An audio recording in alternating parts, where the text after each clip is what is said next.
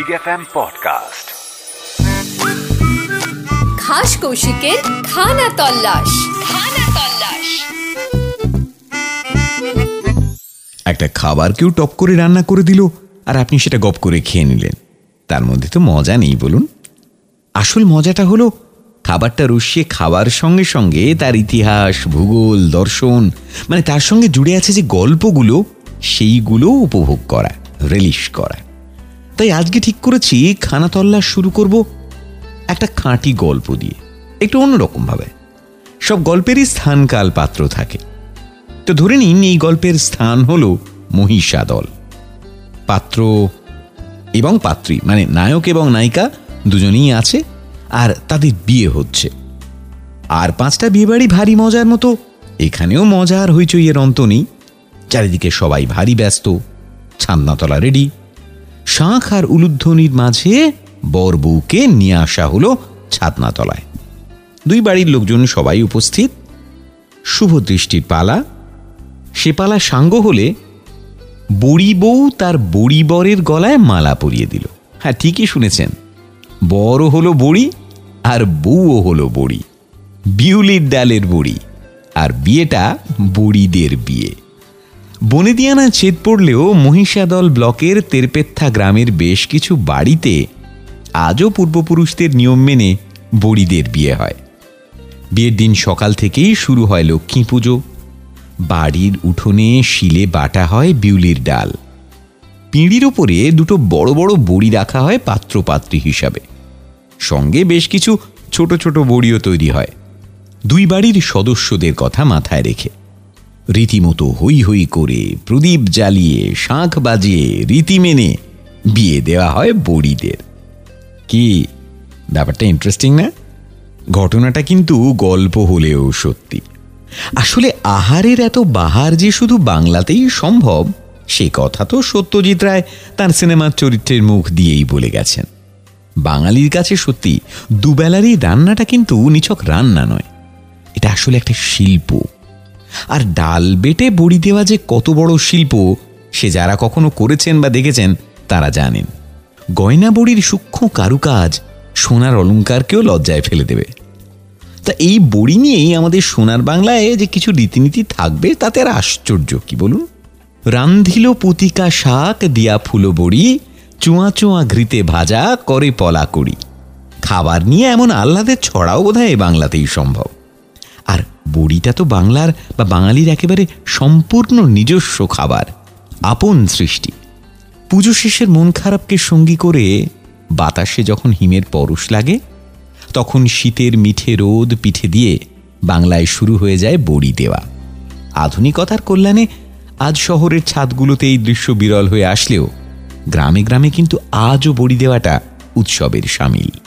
শাক, ডাঁটা, পোস্ত, শুক্তো সবেতেই বড়ি বড় মানানসই।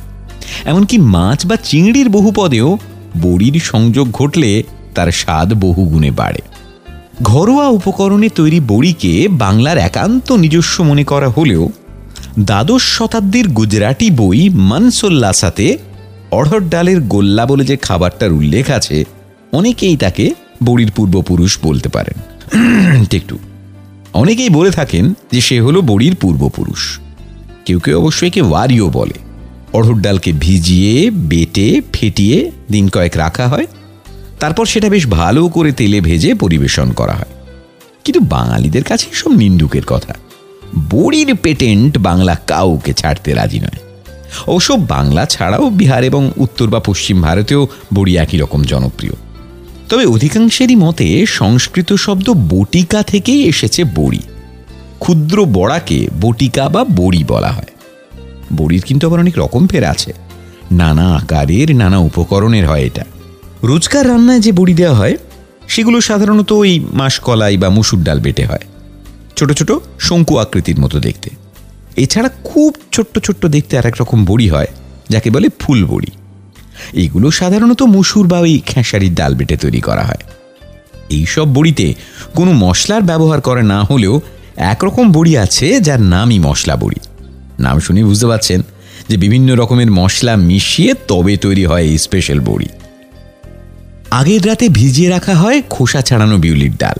তারপর সেই ডাল বেটে তার সঙ্গে আদা বাটা, নুন, শুকনো লঙ্কা, জিরে আর পাঁচ ফোড়ন মেশানো হয়। কেউ কেউ এতে হিঙও দেন। এত কিছু মিলিয়ে তবে তৈরি হয় সুস্বাদু মশলা বড়ি।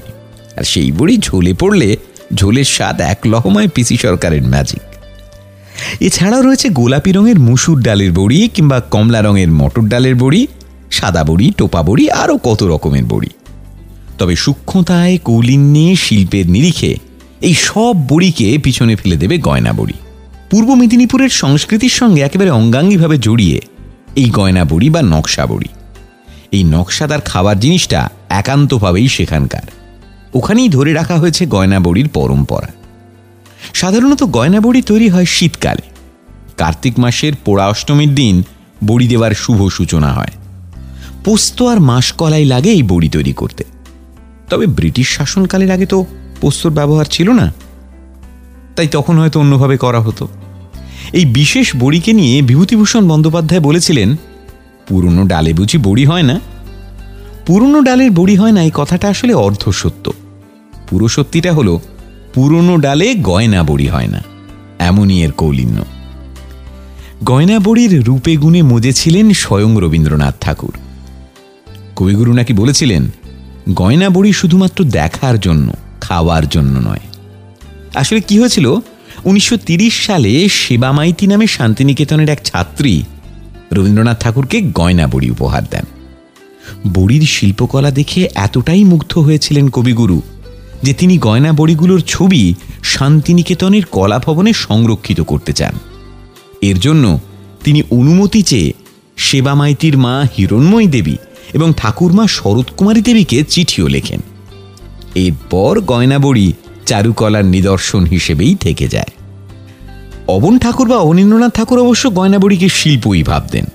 এবং সেটাকে রান্না করে খাওয়াকে শিল্পকর্ম ধ্বংসের সামিল বলেও মনে করতেন।